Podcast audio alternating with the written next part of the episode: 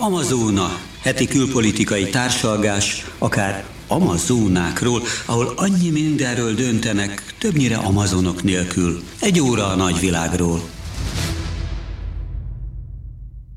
Jó estét, szép napot kívánok! Én Liszka Jági vagyok, és az én tisztem, hogy rendet vágjak Benda László és Lengyel Miklós között, a két külpolitikai szakértőnk között. Szokás szerint vágjunk bele a vírushelyzetbe. Vírushelyzet?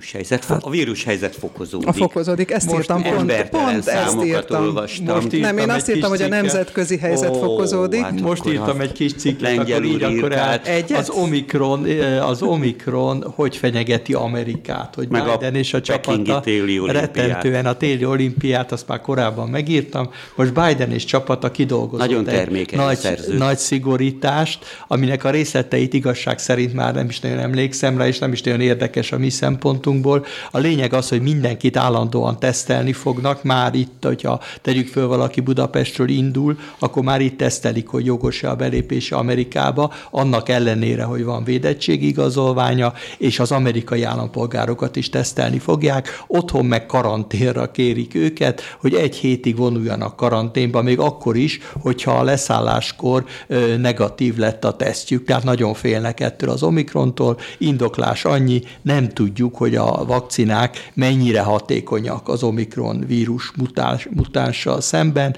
Ennek következtében hát Amerika ugye hivatalosan is tart ettől, joggal mondjuk, mert hát ugye ott van a legtöbb hulla, amennyire tudom, benne a kollégánál föl is 800 van írva. 800 ezer a fejembe van fölírva, és pillanatokon belül, itt egy-két napon belül átlépi a 40 milliót a fertőzöttek száma, szóval tényleg mind a kettőben torony magasan vezetnek, és behozhatatlan előnyel sajnálatos módon, tehát okkal, joggal próbálják ezeket a korlátozásokat bevezetni. Hozzáteszem, hogy jó pár országban döbbennek rá erre, tehát még a Merkel féle távozó félben lévő német kormány is szigorításokat, korlátozásokat vezetett be a a beoltatlanok ellen, és Meg hát februárra hát jön a, jön kötelezővé kötelező tennék, oltás, ami... februárra már is kötelezővé tennék az oltást. És most úgy van kint, hogy ha bárhova akar menni valaki, úszodába vagy kávét meginni, akkor előtte tesztet kell csináltatni, ahova be kell jelentkezni szépen, és meg természetesen ezek ingyenesek, ezek a tesztek. Függetlenül a védettség igazolványtól? Függetlenül mindentől. Úgy, Én hogy... is ettől riadoztam, amikor hát ides tovább már egy jó hónapja, másfél hónapja kimentem, olyan oltásokkal, amiket nem fogadnak el, de csináltattam egy friss tesztet, és meglepő módon a kutya nem kérte se a magyar-osztrák határon, akkor. se az osztrák-német határon, se étteremben pedig fenyegettek ezzel, és jogosan teszik a felfogásom szerint. Szóval egyre nagyobb a félelem ettől a Omikron verziótól, és attól lehet tartani, amit a Pfizernek a főnöke nyilatkozott, hogy bizony évről évre új oltás kell mindenkinek, függetlenül attól, hogy mennyire volt beoltva, mert nagyon gyorsan Hát még csak, ha csak évről évre, de fél évre. Ő évet mondott, egy görög zsidó származású ember, a Pfizernek a vezetője, de Egyben azt is hozzátették már az elmúlt napokban, amikor az Omikron egyáltalán megjelent, hogy nagyjából egy hónap alatt meg tudják találni az ellenszerét, hogy elindítsanak egy újabb fajta oltást. Én még egy rövidebb időt is, is hallottam, hogy két hét alatt valami ilyesmit is mondtak. hogy aztán tovább fejlődött a tudomány. Úgyhogy mire az amerikaiak meghozzák a döntésüket, addigra meg lesz a igen, és hát egy-két hét állítólag, amíg érvénybe lép az egész, és akkor még említsünk meg egy ilyen kínos dolgot, amire a dél-afrikai elnök hívta fel a figyelmet, mert ugye onnan jön a vírus, és őket kizárták az egész világrendszerből. Tehát egyszerűen nem fogadnak onnan a repülőgépet, Dél-Afrikát leírták. Na most erre elmondta a dél-afrikai elnök, hogy fiúk, lányok, hogyha ez a úzus, így fogjátok viselni a bejelentéseket, a következőkben nem fogjuk bejelenteni.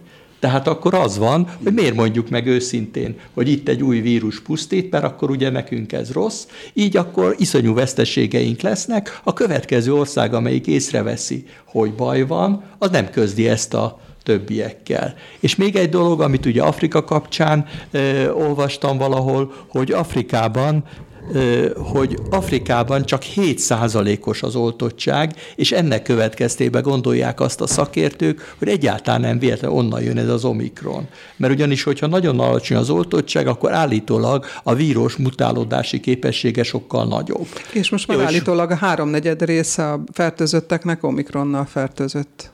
Elképzelhető, mert állítják azt hozzáértők, hogy ez sokkal fertőzőbb, mint az előző típusok voltak. Hozzáteszem, ha már csak úgy megpendítettük, egyrészt a Pekingi olimpia, téli olimpia február második felében volna. Hát ezt két fenyegetés éri, hozzáteszem, hogy már az Omikron előtt is bejelentették a kínaiak, hogy szigorúbb kordon, korlátozás jellemzi majd az ott rendezendő téli olimpiát, mint a tokiói nyári olimpiát jellemezte, és már akkor azt mondták, hogy aki külföldről jön, annak két hétre karanténba kell vonulnia. És a másik dolog, hogy ezt a téli olimpiát fenyegeti nem csak az Omikron, hanem esetleg egy, egy ilyen nyugati blokád is, egy ilyen nyugati e, tiltás, hogy nem vesznek részt. Hát az inkább formális, mert az amerikaiak azt mondták, hogy hivatalosan nem Igen, lesz ott delegáció, vagy még de, de ez nem. politikai. Ez politika. Ez csak, egy deklaráció, politika. ez csak deklaráció, a sportolók ott lesznek, részt vesznek a versenyeken, csak hát hivatalosan az amerikai állam nem képviselteti magát, amit a sportolók azért túlélnek, már hogyha a vírusfertőzést is túlélik, mert megkérdezték ott a pekingi külügybe, ugye rendszeres sajtótájékoztatók vannak, na mi lesz a pandémiával, mi lesz az olimpiával, mire azt mondta, hogy minden tökéletesen rendben lesz hivatalból a szóvivő, de aztán utána elismerte, hogy hát ez bizony nagy kihívás, és nagyon nagy szigorításokat vezettek be, mert tartanak attól, Kínában ugyanis ezt a zéró tolerancia elvet alkalmaz alkalmazzák, amelyet már jóformán sehol a világon, de ott ezt Vagy alkalmazzák, ott ezt alkalmazzák, és ennek következtében a vírussal szemben maximális elzárással küzdködnek, csak hogy ez viszont hát óriási emberi áldozatokkal jár. Ez is annyira igaz, hogy természetesen, ha a kínai pártvezetés úgy dönt, hogy ekkortól eddig téli olimpia lesz, akkor minden létesítmény elkészült, de a téli olimpiára a különböző sportversenyeket Pekingtől egy olyan 100 kilométerre rendezik, és oda már időtlen idők óta elmentek volna nyugati újságírók, hogy megnézzék, hogy hol tart az építkezés, és így tovább, és nem engedték őket miközben állítólag a kínai versenyzők ott készülnek és edzenek. Hát ez a bajuk különben a kínaiaknak is, hogy abszolút le vannak zárva. 2020 márciusától Kína egy lezárt ország a külföldiek bejutása, illetve még a kínaiak hazatérése is iszonyatosan problematikus, hosszú karantén, állandó vizsgálatok. Ennek következtében most attól tartanak, hogy megérkezik rengeteg külföldi. Ez olyan vírus kihívást jelent, amire nincsenek fölkészülve, hogy egyszerre ilyen sokan érkezzenek, és ezt hogy fogják? Nyilván megpróbálják hermetikusan elzárni a sportolókat a külvilágtól, a hát Tokióba is ezt csinálták, ahol még az is elő volt írva, hogy a sportolók egymással sem sem érintkezhetnek semmilyen formában, mert hogy így akkor a vírus ki legyen zárva, de ez azért egy óriási kihívás, ezt elismerték. És nagyon sok örömet elvesz szerintem. Tehát hát még a... akkor is, hogyha ahogy a japánok is tették, nyilván a, a tévé a legapróbb részletekig, hiszen már a közvetítési jogokat, meg egyebeket jó előre eladták, közvetíti, úgyhogy az egész világ láthatja majd, de nem ugyanaz, mint hogy a nézők előtt, pláne külföldi nézők, először a külföldieket zárták ki ebből a lehetőségből Japánban is, és aztán szűkítették tovább a kört. Ez mindenképpen tény. Hozzáteszem, hogy a kínai elnök, én nem tudom, mindestova lassan már két éve ki nem tette a lábát az országból. Jó, jó, hát most egy olyan rendezvény közeleg, ahova meg se hívták, ez a Amerikában rendezendő demokrácia fórum Oroszországhoz, és mellesleg a magyar miniszterelnökhöz hasonlóan nem hívták meg, miközben olyan országokat hívtak meg, Tajvant, ami természetesen piszkálja a pekingi vezetés csőrét, vagy Kongót, most nem akarok ilyen példázatokkal élni. De Indiát is például, ahol szintén olyan, vagy Pakisztánt, amelyik szintén nem a demokrácia ős hazája. Azért Indiát úgy emlegetik, mint a legnépesebb demokrácia a világon, ott több párti választások azért mégiscsak vannak, kevesebb manipulációval, mint jó néhány másik kiváltképp illiberális rendszerben. Ha már itt csapongunk, és erről a konferenciáról beszélünk, akkor hát ez egy viszonylag új hír, hogy ö, ugye Magyarország megvétózta a közös uniós hogy az részvételt. Unió együtt vegyen részt, mert ez, Magyarország az egyetlen. Ennek mi a jelentősége tulajdonképpen? megint az, hogy valamit vétóztunk, de a magyar kormány szempontjából az az igaz. Nem, az Európai Unió szempontjából, hogy ők nem tudnak egységesen kiállni, de miért is? Azért, mert vannak ilyen renegát országok. Nem, miért vagy kéne kiállni kormányok. egységesen? Miért is ne? Hiszen az Európai Uniónak a egységét, sőt túlnyomó részt természetesen a magyar meg a lengyel kormányjal szemben az egységesülését pártolja a legtöbb régi és régi új, vagy új vezető. ez, hát ez egy demonstra, demonstráció, ez egy demonstráció lenne. Igen, ez a magyar a... kormány megint vétózott, de ezt megint csak még hangsúlyozni kell, hogy az összes Európai Uniós tagország vezetői közül, vagy kormányképviselői közül egyedül Magyarországot nem hívták meg. Tehát még a lengyel kormány képviselői is ott lehetnek. És hát Románia és Bulgária, amelyik azért mind a demokrácia, mind a korrupció elleni harcban nem él lovas, hogy finoman fogalmazom. Vannak kihasználatlan tartalékaik.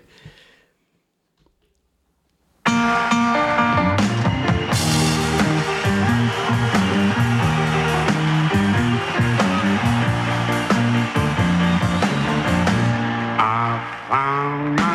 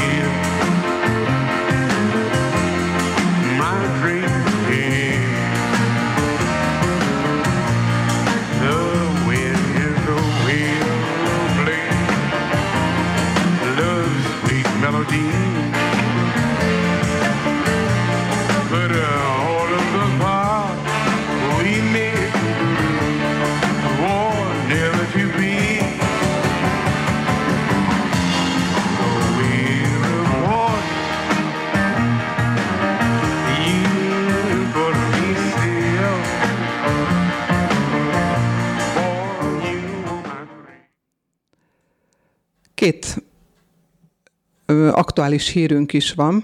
No. Az egyik még a vírushoz kapcsolódik, Zeman, a cseh elnök betegsége, nem betegsége, és a kormányalakítási megbízása, a ja. másik pedig Ausztriában, ugye a kancellár Válasz, visszalépése.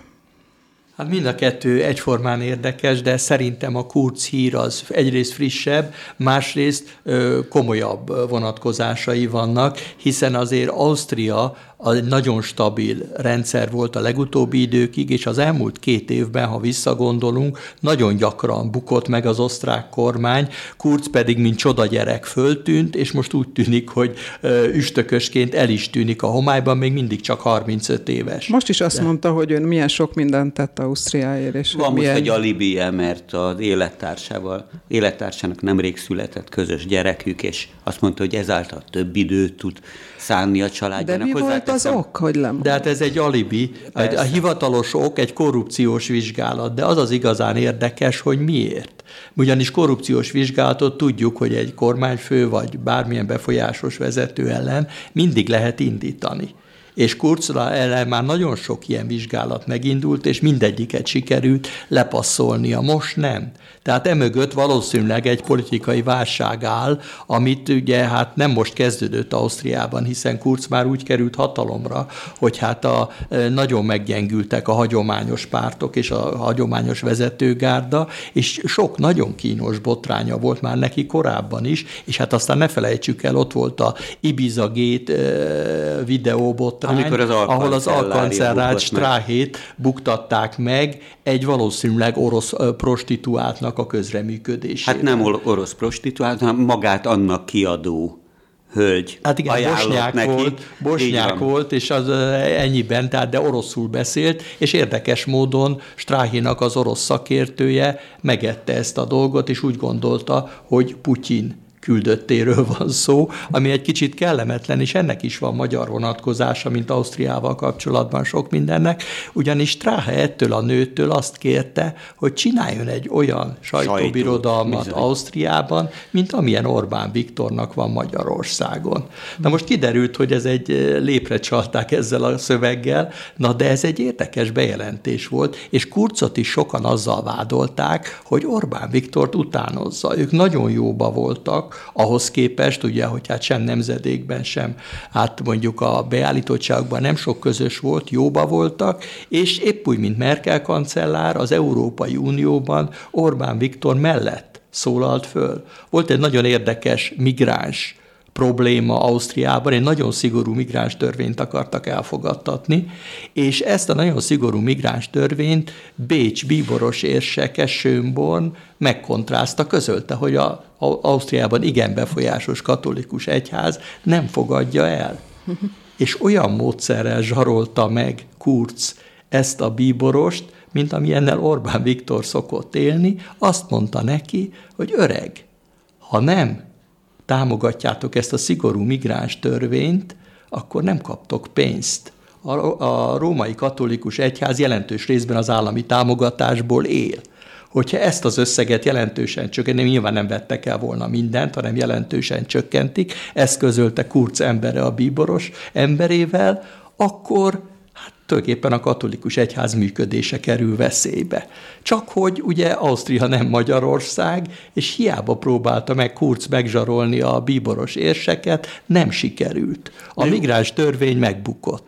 Ennek következtében már akkor kiderült, hogy Kurz módszerei, amelyek sokban utánozzák a magyar miniszterelnökét, Ausztriában nem válnak be épp oly hatékonysággal, mint hogy Magyarországon ez szokásos. Talán azért sem, mert ott vannak olyan ügyészi szervek, meg vizsgáló bizottságok, amelyek még a magyarnál is, hogy nagyon diplomatikusan fogalmazak, jóval hatékonyabban működnek, és így történhetett meg az, hogy október legelején vizsgálatot, egy ilyen razzia-szerű vizsgálatot tartottak a kancellári hivatalban, a pénzügyminisztériumban, mert olyan adatok után kutakodtak, okkal, joggal, vagy a gyanúper élt, hogy Kurz és kormánya tulajdonképpen megvett egy, egy osztrák lapot, illetve egy hirdetőügynökséget, azért, hogy számára kedvezőbb statisztikai adatokat mutassanak ki.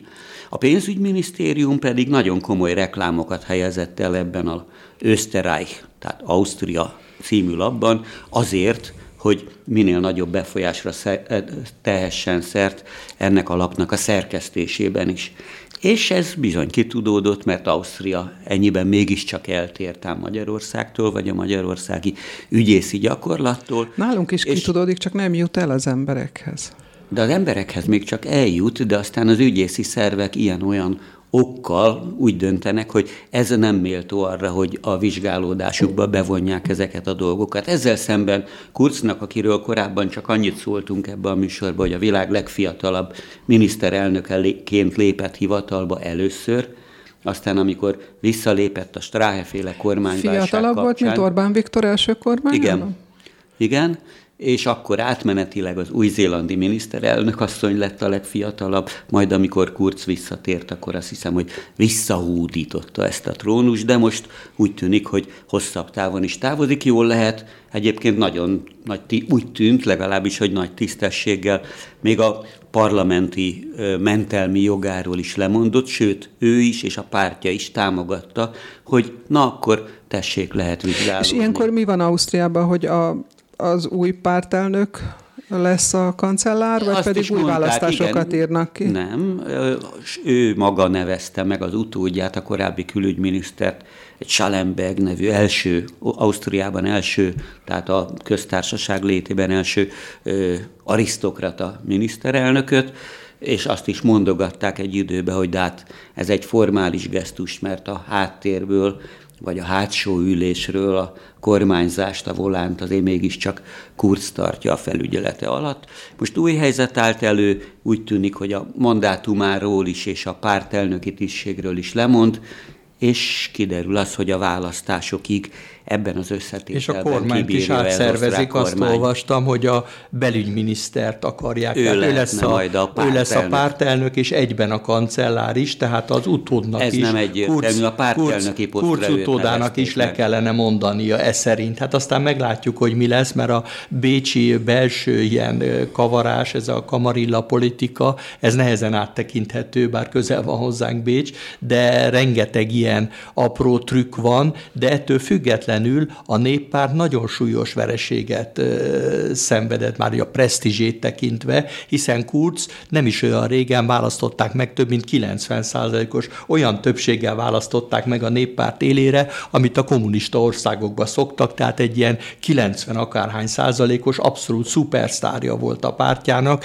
és az osztrák közvélemény számára ő reprezentálta a néppártnak ezt a modern arcát, és most ez a nagy bukással valószínűleg, azt a nagy bukást. valószínűleg a párt presztízse is jelentősen ez, sérül. Ez tény mindenképpen. De egyébként nem azért, hogy a saját vállunkat veregessük, de Schallenbergről már a kinevezésekor elmondtuk, hogy nem hiszem, hogy, hogy nem valószínű, hogy örök életű kancellár lesz.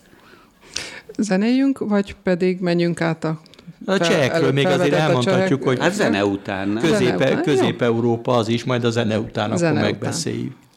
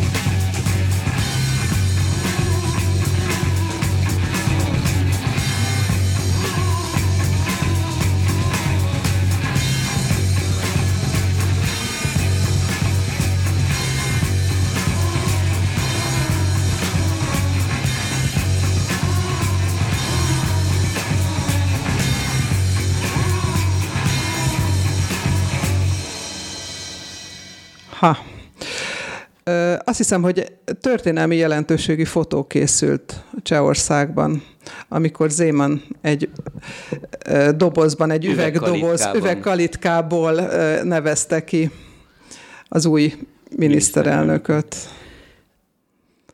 Emögött az van, hogy Zemánt oda-vissza hordták a kórházba, kórházból, ismét kórházba, mert hát korábban súlyos állapotban beszállították, akkor azt hiszem májzsugort és egyebeket vizsgáltak nála, majd olyan állapotba hozták intenzívből először kikerült normál, hát már mint ebbe a Honvéd kórházban nyilván egy elnöknek luxus körülmények közötti normál osztályra, majd kérésére hazaengedték, pontosabban ebbe a lányi kastélyban, ebbe az, el, ebbe az elnöki palotába, majd utána villámgyorsan az első tesztnél megállapították, hogy pozitív, úgyhogy vihették vissza a kórházba, ahol azt hiszem aztán előbb-utóbb mégiscsak megállapították, hogy, hogy hazamehet, vagy visszamehet ebbe az elnöki palotába, és ilyen körülmények között némi halogatás után került sor arra, hogy csak ugyan egy üvegkalitka mögül, mert a karantén az mondjuk arra felé az elnökre is vonatkozik, adta meg a, a kormányalakítási megbízást ennek a Petr Fiala nevű ö, jobb-közép irányzatú nagy koalíció, úgy mondanám, hogy annyiban nagy, hogy az ő párt szövetsége három pártból áll, és hozzá csapódott még egy kétpárti koalíció, és ezek alkotnák az új kormányt, mert ennek az összetételére, vagy jóváhagyására, hogy pontosabb legyek, még várni kell.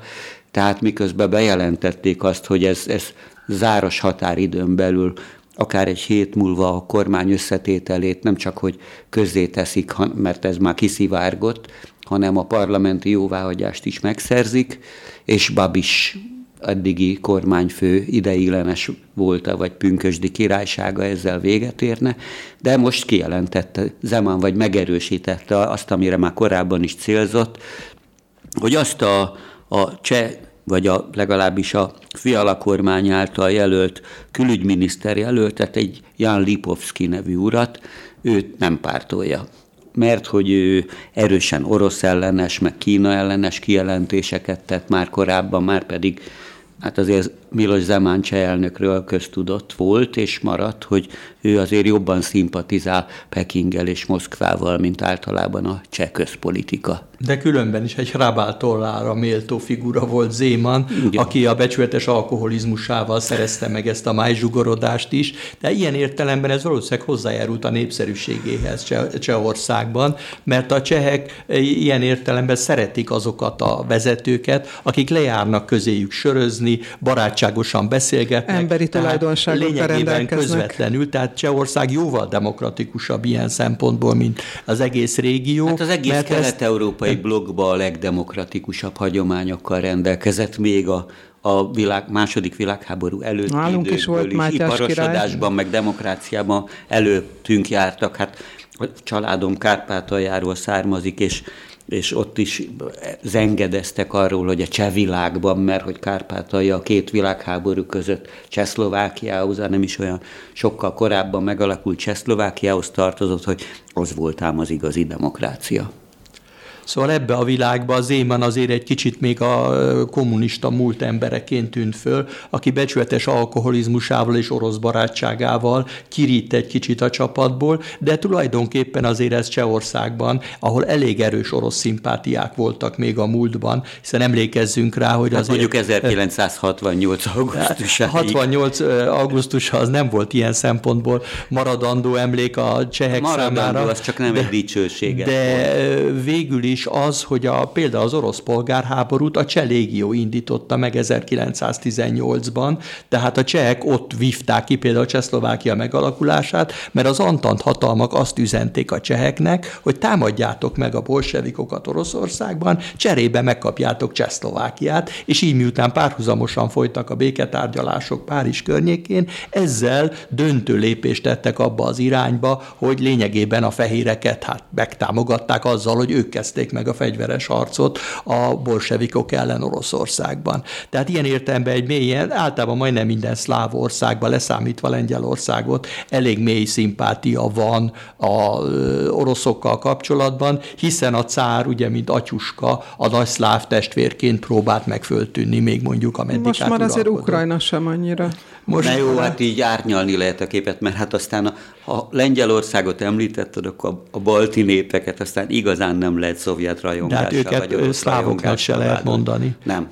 Tehát én azért mondom, hogy a szláv népekre gondoltam. Szemben a magyarokkal, És románokkal. ilyen szempontból, ha már itten áttértünk Lengyelországra, azért említsük meg, hogy éppen Putyin barátsággal kezdik most megvádolni a kormánypártot, ami egy életveszélyes fenyegetés. Hát, hogyha létrejönne ez a szélső jobb oldali Tehát éppen azért, koalíció. amivel ugye szombaton utazik ki a magyar miniszterelnök Lengyelországba, hogy valamit létrehozzon, és ezt a szélső jobboldali párt szövetséget ugye a lengyel ellenzék szerint, és nem csak ő szerintük, Putyin támogatja.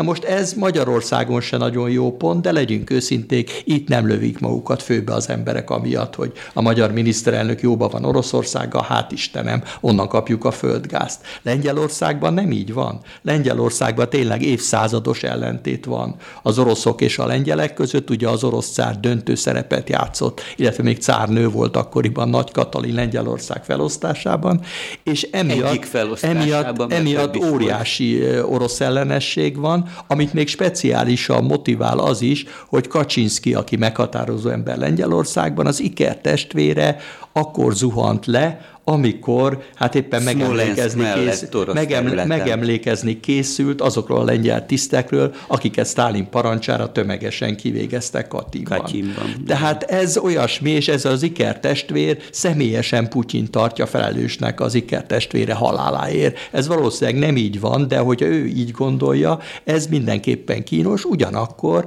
lehet, hogy a meggondolások miatt felülírja ezt az a követelmény, amit Orbán Viktor képvisel, hogy kell egy erős szélsőjobboldali blokk, mert az Európai Parlamentben csak így tudunk valamit elérni, ugye ne felejtsük el a magyar Fideszt, a kormánypártot, hát mielőtt kirúgták volna a, az, az európai, néppártból. európai néppártból, így végül is magára maradt, és új családot keres magának, egy ilyen szélsőjobboldali közösséget, amelynek nem csak de a... az olaszok is visszaléptek. Ez sokkal bonyolultabb kérdés, de csak ugyan van egy csomó ilyen feszítő erő, ami éket verhet egy ilyen szélsőjobboldali szövetség belé, be, nem csak az egyébként, hogy Kaczynski illetve általában a lengyel, nemes lengyel hagyomány szerint erős nagyon az orosz ellenőrség, miközben egyéb szélső jobboldali pártokban, amelyeket Orbán Viktor más összefüggésben már mondtuk, hogy mintha úgy érezni, hogy kinőtte Magyarországot, tehát neki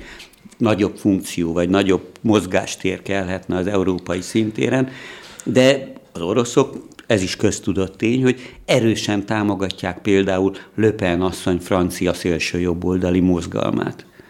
Ugyanakkor egy másik szétfeszítő erő lehet az, hogy ez a mozgalom, ez meglehetősen Brüsszel kritikus.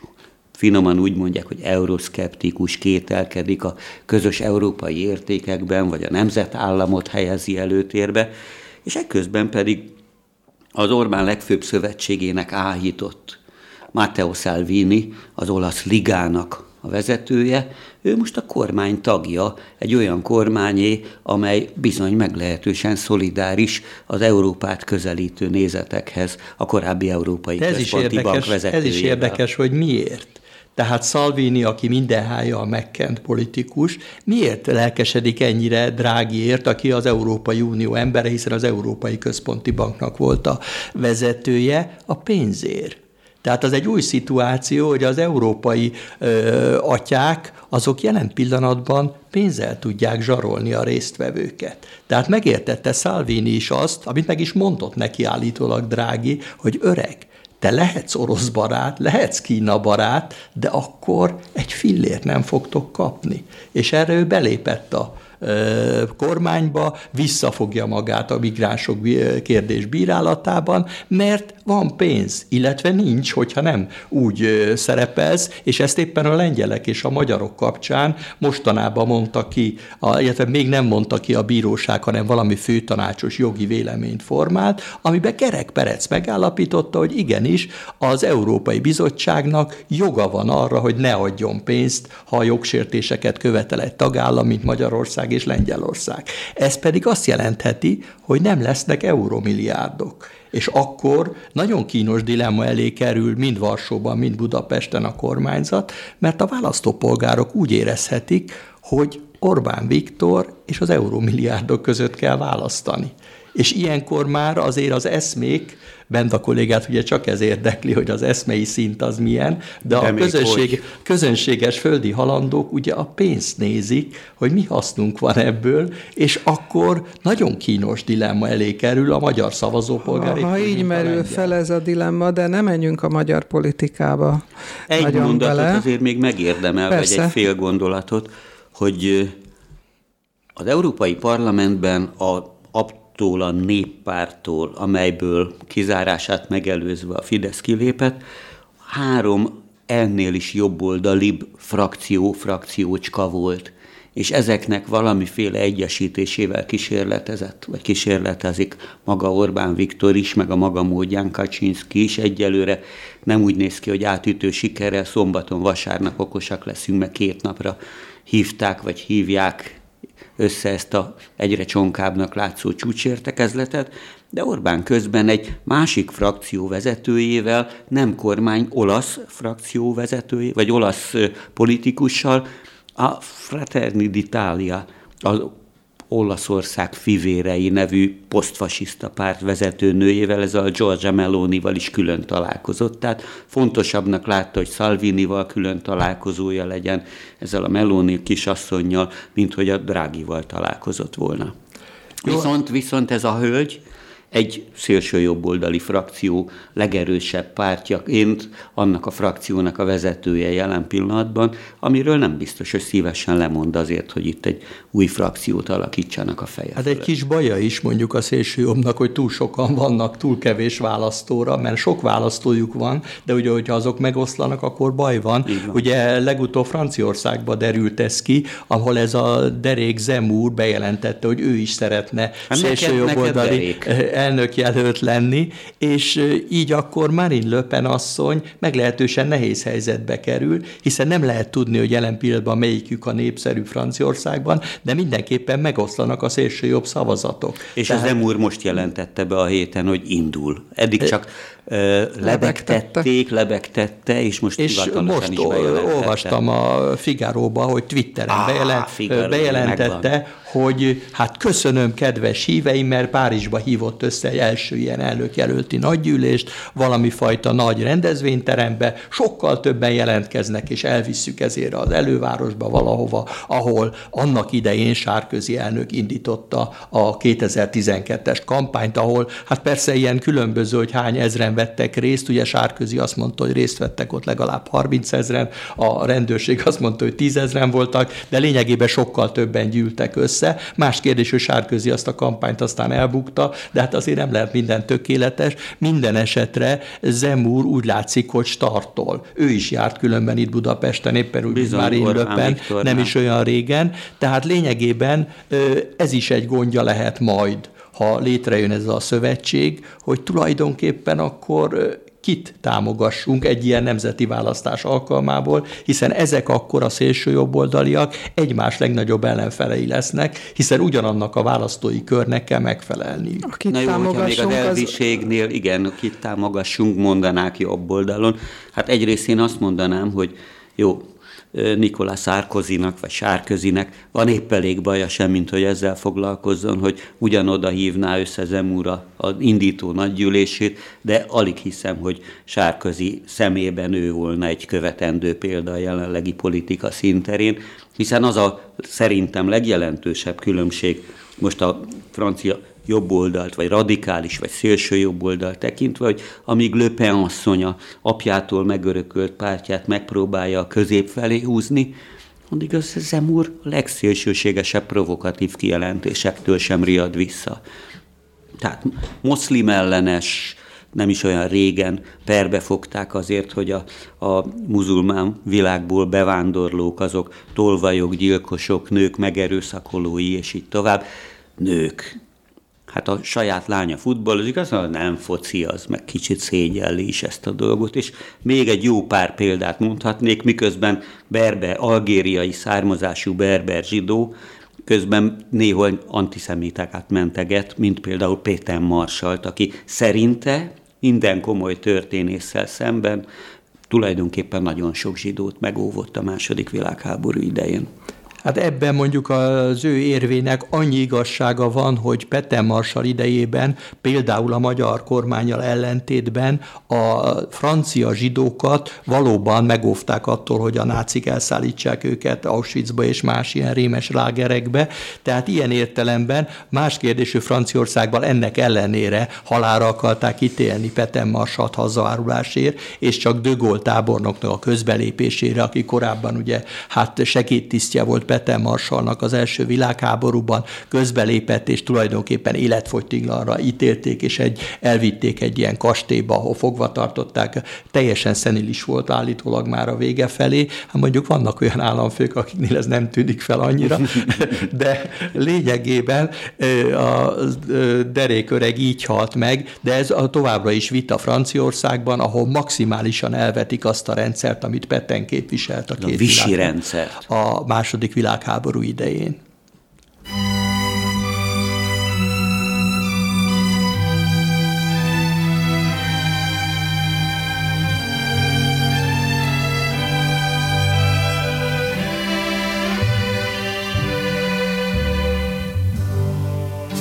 Georgia, Georgia, the whole Just an old sweet song keeps Georgia on my mind. Georgia on my mind. I said, uh, Georgia. Georgia. A song of you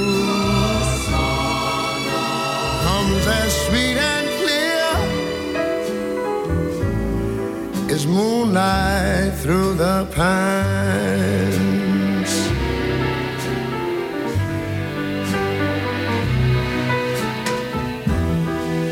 Other arms reach out to me. Other eyes smile. Akkor térjünk egy picit vissza Lengyelországba, illetve hát a lengyel-belorusz határra. Hát igen. Mert ott még mindig fokozódik a nemzetközi helyzet. igen. Igen, hát az, bocsánat, hogy megint ezt mondom, de hát nem volt nehéz megjövendölni, hogy azzal nem csitulnak el az indulatok azon a határon, meg az ott fölhalmozódott vagy földúsult menekült áradaton, hogy egy kilométer átrébb vonták a fagyoskodó szerencsétleneket, ilyen üres hodályokba helyezték el, illetve elkezdték pár század, pár ezret talán visszaszállítmányozni a kiinduló országukba, akik már nem bírták a hideget, a nincstelenséget, a azt, hogy ott bizony emberek haltak meg a drámai körülmények közepette. Hát és még csak most jön a tél. Ott már kicsit hamarabb szokott bekövetkezni, de, de igen, még ennél is kicsit, csudarabb tél kicsit lesz. hidegebb, mint nálunk. Igen, ez is egyértelmű, és ugyanakkor tart ez a, a feszültség, ez teljesen nyilvánvaló, ami miatt bár például a, az Unió korábban egy olyan határozatot adott, hogy egy alzógrandot, egy rohadt fillért nem ad senkinek a határépi, határfal vagy határgátak építésére, Lengyelországgal meg Litvániával azon mód kivételt hogy hát igen, ez a mostani krízis, ez szükségszerűvé teszi, hogy valamikor-képpen megóvják magukat, amit a hatalmát még mindig megvédő Lukasenka belarusz elnök egy év, jó egy évvel az elcsalt választásai után is elég masszívan tartja magát, fenyegetésnek érez, mintha nem ő kezdte volna, vagy Putyin által ő vezette volna le ezt a balhét, és most a lengyeleknek megüzente, hogy oké, okay, hát akkor húzzátok föl azt a határvédelmi kerítést, és aztán majd meglátjuk, hogy ki húzza a rövidebbet. Nem utolsó sorban azért mondta Lukasenka, mert meg annyi nyugati áru Belaruson keresztül megy Oroszországba, aminek akkor attól tart, hogy féket vet ez a határzár, illetve hogy fog akkor eljutni Nyugat-Európába az orosz földgáz, hanem Belaruson keresztül. Jó, ők már korábban is csak úgy, mint a lengyelek megorroltak erre az északi áramlat kettőre, ami ezek, ezen országok, és persze Ukrajna kikerülésével a balti tengeren átment Németországba, amit még nem hagytak jóvá, tehát ez az egyetlen olyan apró része a Lukasenka fenyegetésének, ami érdekes lehet kínosabb fenyegetése is van, tehát ezek ilyen civil dolgok. Jaj, most jön a titkos szolgálat is az atombomba. Ennyire, de az, de az atombomba az jön, tehát a titkos szolgálat nélkül Nem olyan vicces. Mert Lukasenko azt is elmondta, hogy ha a NATO atomfegyvereket telepít Lengyelországba, akkor ő meg fogja kérni Putyin elnököt, hogy ő is kapjon atombombát. Mert a NATO atomfegyvereket telepít Lengyelországba? Ez, van ilyen terv. Van ilyen terv, éppen Fölmerült azért, már éppen azért, mert ugye ez is a katonai erőviszonyok, ez már régi problémája a NATO-nak, hogyha az oroszok megindítják a tankhadseregeket Európa nyugati irányába, akkor nem tudják másképp megállítani. Tehát ilyen értelemben van egy ilyen nukleáris kötelezettsége, hogy gyenge az európai szárazföldi hadsereg ahhoz, hogy megállítson egy komoly orosz támadást. Most persze Putyin leteszi a nagy esküt, hogy senki nem készül ilyen támadásra, és ez valószínűleg valószínűleg így is van, de Lukasenko fenyegetéséhez azért ez bőven elég, és a NATO főtitkár ezt Kerek Perec meg is mondta, hogy hát akkor ebből komoly konfliktus lehet, és ez már kiterjedne Ukrajnára is, mert ők úgy veszik, hogy Putyin tulajdonképpen azért fenyegetőzik ebben a belorusz-lengyel konfliktusban, hogy közben szépen csendben Ukrajna is orosz befolyás alá kerüljön egyre nagyobb mértékben. Hát ha Zelenszky, nem is, de legalábbis megakadályozza azt, hogy a NATO-hoz vagy az Európai Zelenszky Unióhoz közelebb. ugye fölhívta Amerikát újra, hogy segíts nekünk, Putyin pedig erre azt válaszolta, hogy ha beléptek a NATO-ba, már az ukránok, akkor ez a vörös vonal átlépése. Na most, hogy ez mit értünk a vörös vonalon, és Benda kolléga megint fölkirált, hogy jön az atombomba, ennyire nem drámai a helyzet, hát de nem. nyilván ez már egy amerikai-orosz játszma, messze túl azon, ami éppen a belorusz-lengyel határon zajlik, és ilyen szempontból, hát ez egy eléggé kellemetlen szituáció, például a magyar diplomáciának is a magyar hát diplomácia, a magyar például Szijjártó, Szijjártó külügyminisztert meginterjú az RT Plus.com, amelyik sok mindenről kérdezte, hogy most akkor maguk, Orosz melyik, melyik, melyik oldalon álltok, hogyha valami konfliktus van. Hát NATO tagok vagyunk, de mindenképpen szeretnénk a NATO-t arra rábeszélni, hogy ne legyen konfliktus helyzet Oroszországgal. De érdekes módon Ukrajnáról nem kérdezték a magyar diplomácia vezetőjét, mert ebben a tekintetben ugye elég kellemetlen az, hogy Putyinnal együttműködve a magyar és orosz érdekek mentén ők eléggé határozottan fellépnek Zelenszkijel, illetve egy mindenfajta kievi rendszerrel szemben. Igen, megakadályozzák a bármiféle közeledésüket az Európai Unióhoz és a NATO-hoz a kárpátaljai nyelvtörvény és egyebekre hivatkozva. Hozzáteszem, hogy még Belaruszt illetően két olyan érdekes részfejlemény volt, ami arra utal, hogy bizony Putyin igyekszik a befolyását ebben a régióban erősíteni, hogy egyrészt úgymond nagy lépést tettek előre, hogy közös pénze legyen Oroszországnak és Belarusnak, tehát hogy bevezetik a közös fizetőeszközt. Másrészt, ami nyilvánvaló Lukasenka kényszerhelyzetben van, és erősen rászorul Putyin mindenfajta támogatására, hogy ami korábban mindig erényeként hoztak föl, elismerte, hogy bár pedig szerinte mégiscsak a Krím, az oroszok által visszakövetelt, majd visszaszerzett Krímfélsziget, az Oroszország része. Ez pedig azt hiszem, hogy nem jelent majd újabb jó pontot Lukasenka fekete listáján a nyugati szemekben.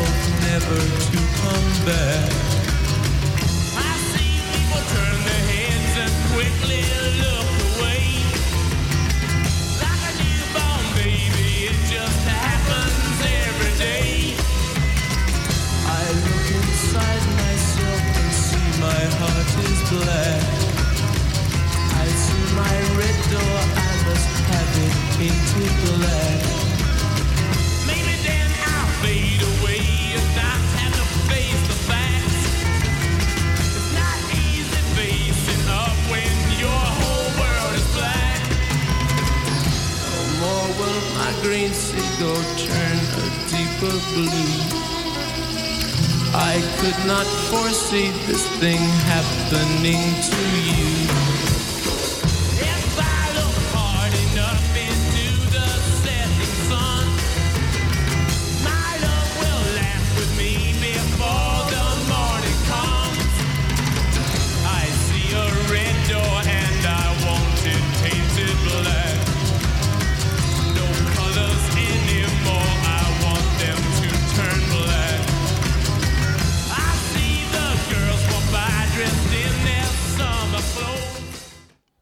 Még amikor Kínáról beszéltünk, és aztán elkanyarodtunk a téli olimpia felé, és mondtátok, hogy, hogy kizárták a, a külföldieket, és akkor eszembe jutott a kínai teniszezőnő. A korlátozásokat jelentettek. A korlá- Na, ez, ennek vannak új fejleményei. Igen, ő az a kínai teniszezőnő, igen, igen. aki MeToo mi, mozgalom mi történt vele azóta? Hát azóta se nagyon látjuk őt egyrészt, ez egy kis probléma. De előkerült, vagy nem a került kínai elő? Előkerült, elő, elő, de csak de... hivatalos, hivatalos formában úgy prezentálták. Vagyis nem. Amiben egy kis gyanú ébred, ah, olyannyira de. nem, hogy a Nemzetközi Tenisz Szövetség közölte, hogy addig nem lesz verseny a mi szervezésünkben, Kínában, ameddig nem tudjuk, hogy ő tényleg szabad akaratából tud-e nyilatkozni a sajtónak. Mert nyilván nem arról van szó, hogy meghalt volna, bár ugye például az Interpolnak a egykori kínai főnökének felesége ezt kérdezi a kínaiaktól most, hogy hol a férjem, hol a férjem, mert ő azt gondolja, hogy meg is halt a börtönben, mert tévedésből agyonverték, de a kínai teniszezőnőt nem verték agyon, hiszen ő neki kisebb a bűne, mert csak megvádolt egy fontos kommunista mandarint, aki ráadásul nyugdíjas, hogy szexuálisan zaklatta őt, de ennek se örültek a vezető elvtársak Pekingben, és végül is így szolidáris velük a teniszvilág, teniszvilág. teniszvilág, és azt mondták, hogy akkor nem versenyzünk nálatok, ameddig ezt a nőt nem látjuk úgy, hogy szabadon nyilatkozhat és utazhat, mert ugye esetleg az lenne, hogy ő külföldre készülne, és ezt akarják megakadályozni. Sajnálom, hogy nem látják egyébként de a László fejét, volna. bocsánat. Ja, nem, ja, az én. Hogy, hogy nem, mert tudnék azért, itt voltak olyan apróságok, nem, nem szíve, egy pillanatig nem védelmezném azt a kínai álláspontot, ami szerint hát itt van, szabadon mozog, mit tudom én, de azt se a nyugati világét, hogy itt az újabb alibi arra, hogy valamit féket vessünk netán a téli olimpia megrendezése elé, illetve a Tenisz Szövetség elnöke, miután a Nemzetközi Olimpiai Bizottság elnöke Thomas Bach beszélt vele Skype-on, az félreérthetetlen volt, hogy élőben beszél vele Skype-on, és egy mosolygós terefere volt, erre mondta azt a teniszszövetség elnöke, félig meddig joggal, ezt nem vitatom el, hogy hát azért ez nem volt meggyőző, azért, mert Skype-on nyilatkozott. Hozzáteszem, hogy ez a Thomas Bach, hát aki egy sumákos nemzetközi szervezet vezető diplomatája. Nem... nyilatkozott, akkor látták? Hát akkor... persze, hát de előtte is már erre voltam kíváncsi, hogy egyáltalán... Volt ilyen, de nem volt eléggé meggyőző, és a Bach, aki abba érdekelt, hogy mint az Olimpia Szövetség elnöke, hogy legyen olimpia, hogy nem nagyon feszegette ezt Na a jó, kérdést. Jó, de ez a látták, mondod így, akkor azért gondoljunk bele abba, hogy a 30-as évek szovjet pereibe voltak olyan emberek, akik magukra kértek halálbüntetést. Tehát, hogy lényegében ezt sajnos ismerjük, mint műfaj, műfajt, hogy az embereket lehet olyan helyzetbe hozni, hogy akár mosolyogva elítélik saját magukat, és közlik, hogy hát ö, akasztófára vagyok mindenképpen, vagy egy főbelövésre elszánt, mert Ami hát téged illet, erre volna igény elárultam az Attól ügyet. Attól tartok, hogy kifutunk az időből. Kifutunk, igen. Nagyon szépen köszönöm, hogy meghallgattak minket. Ez volt az Amazona, benne Benda László és Lengyel Miklós külpolitikai szakértők. Iliszka Jági vagyok. És? Túléltük. És túléltük. Viszont hallásra legközelebb egy hét múlva találkozunk. Rádió Bézs, Budapest, 21. század.